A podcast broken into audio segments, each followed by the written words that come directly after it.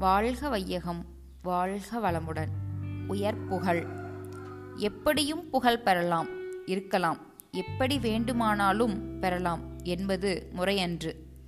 நல்ல உயர் புகழ் உலகத்துக்கு நன்மையான காரியங்களையே செய்து அதனாலே மக்கள் மனம் ஒரு நிறைவு பெற்று அவர்கள் வாழ்க்கையிலே துன்பங்கள் நீங்கி இன்பம் வளரக் காணும் பொழுது அந்த மக்களால் அளிக்கக்கூடிய ஒரு வாழ்த்து ஒரு மன நிறைவுதான் புகழ்.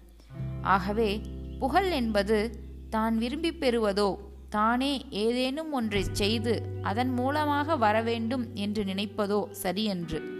தன் செயலின் மூலமாக மக்கள் காட்டும் மனநிலைதான் புகழாக இருக்கும். அதுவே உயர் புகழாகவும் இருக்கும்.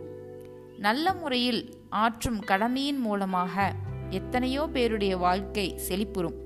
அவர்களுடைய உள்ளங்கள் மலரும் நிறைவு பெறும். அதுவே அந்த வாழ்த்தே அந்த நினைவேதான் ஒரு மனிதனுக்கு புகழ் என்று கூறப்படுகிறது. அத்தகைய புகழ்தான் உயர் புகழாகும். அருட்தந்தை வேதாத்ரி மகரிஷி.